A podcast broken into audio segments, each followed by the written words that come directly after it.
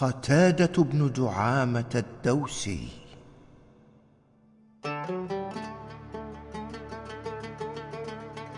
عاش في مدينة البصرة بالعراق الكثير والكثير من التابعين ومن هؤلاء التابعي الجليل أبو الخطاب قتادة بن دعامة الدوسي.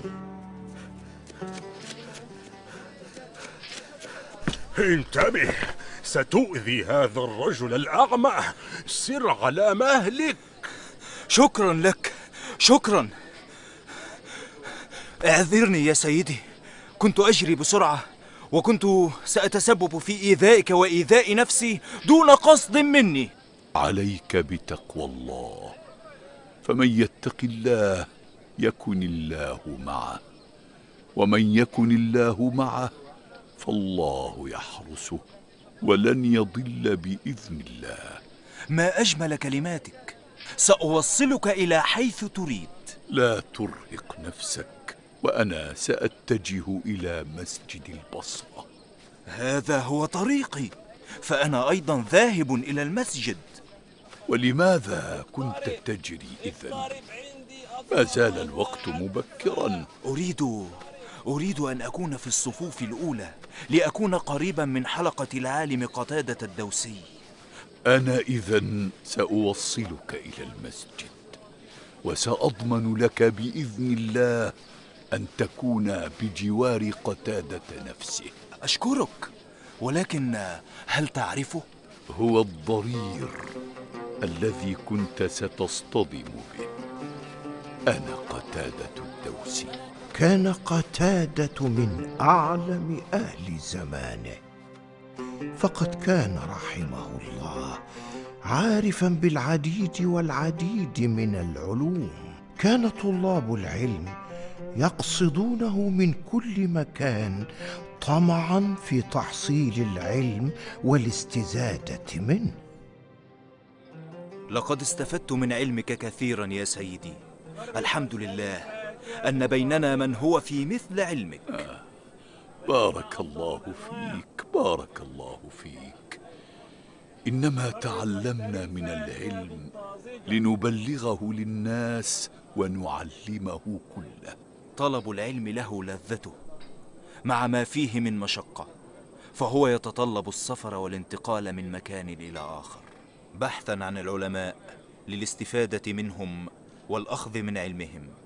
ولذلك فمن واجبنا نحن العلماء أن نبلغ العلم في أي مكان نكون فيه. فإن كان طالب العلم يجوب الدنيا بحثا عن العلم فالعلماء يحملون علمهم معهم. اينما ذهبوا؟ ما هذا؟ ما هذا؟ ما الأمر؟ هناك منكر ينبغي أن أنهى عنه وأوقفه. انتظر. انتظر ماذا تفعل؟ أتسرق؟ أتسرق؟ ألم يخبرك أحد أن السرقة حرام؟ لولا أنني لا أريد إيذاء الناس لأخذتك إلى القاضي ليسجنك هيا هيا انصرف من هنا سيدي سيدي هل تسمح لي؟ ماذا تريد؟ أنا لست محتاجا ولا أسرق لأؤذي الناس ولكنني اعتدت منذ صغري أن آخذ ما عند غيري وأتمنى أن أتوب عن هذا الفعل. تسرق منذ صغرك ولا عذر لك أي أنك لست فقيرا ولا محتاجا؟ عن أية توبة تتحدث هيا هيا انصرف من هنا اغرب عن وجهي. ما هذا الذي تقوله أنت مخطئ. اسمع أيها الرجل اسمع. إذا كنت تريد أن تتوب لقد انصرف يا سيدي ولكن فيما أخطأت. أغلقت باب التوبة في وجهه لماذا؟ لماذا؟ الله يقبل التوبة من عباده ويمحو السيئات. ولكن لا عذر له يا سيدي. لهذا فقد ظننت أن لا تدع الظن يتحكم فيك بعد ذلك. إن بعض الظن إثم وقد ارتكبت إثما عندما أغلقت باب التوبة في وجه هذا الرجل.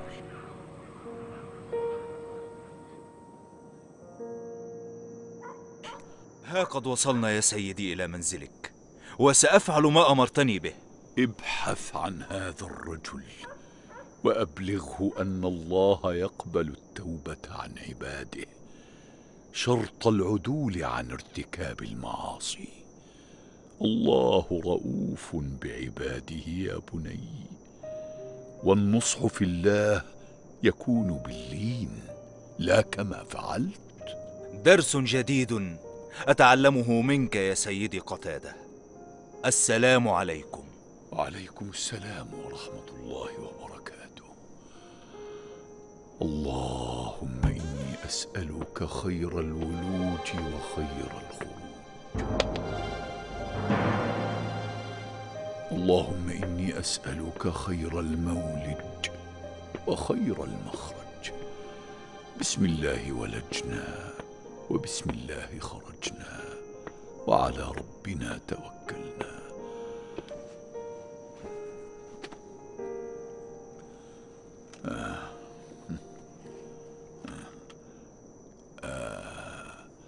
هل ستصلي معي أيها الضيف؟ أنا لا أود أن أسميك لصا فلعل الله يتوب عليك. ولا يدعوك أحد بهذا اللقب مرة أخرى. وكيف علمت بوجودي يا سيدي؟ من حرمه الله من نعمة البصر منحه نعما أخرى ليست لغيره. أستطيع أن أسمع صوت دقات قلبك الذي ينتفض الآن خوفا. بل وأعرف أيضا أنك الرجل الذي كنت تسرق التمر من السوق اليوم. أنت ترى إذا لا ولكن صوتك متميز. اجلس اجلس. كنت تريد سرقتي. أليس كذلك؟ ولم أجد ما يسرق. أكنت تسأل اليوم عن التوبة. أخبرني الشاب الذي كان معك أنه لا توبة لي. لقد أخطأ. يمكنك أن تتوب بالطبع. أحقا حكى الرسول صلى الله عليه وسلم. قصة رجل قتل مئة شخص ثم ندم وعرف مدى حرمة فعلته. وطلب التوبة من الله فقبل الله توبته. قتله. وقبل الله توبته. نعم نعم. باب التوبة مفتوح. اندم على ما فعلت. وقرر ألا تعود إليه.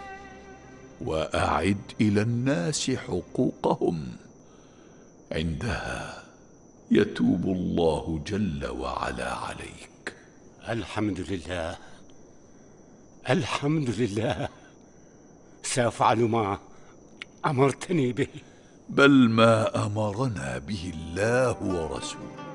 هكذا كان قتادة رحمه الله محبا للعلم ولتبليغه حكيما في نصحه وتوجيهه وعاقلا حتى مع من يختلف معه.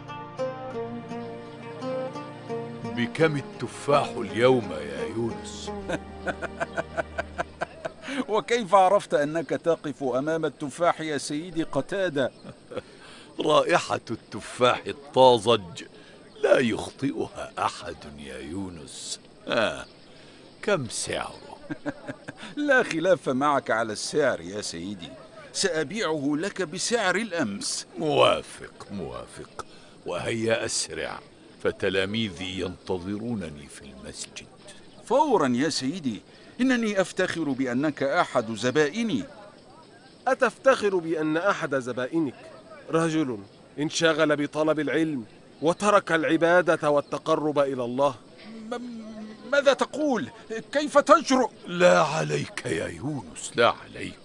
دع الرجل يعبر عن رأيه بما أنك تفضل العبادة على طلب العلم. طبعا. فلا بد أنك ستتجه الآن إلى الصلاة في المسجد. فلنلتقي هناك. فهذا موضوع مهم. أود الحديث فيه في درس اليوم. أنا ذاهب قبله ما أكبر حلمك وأوسع صدرك؟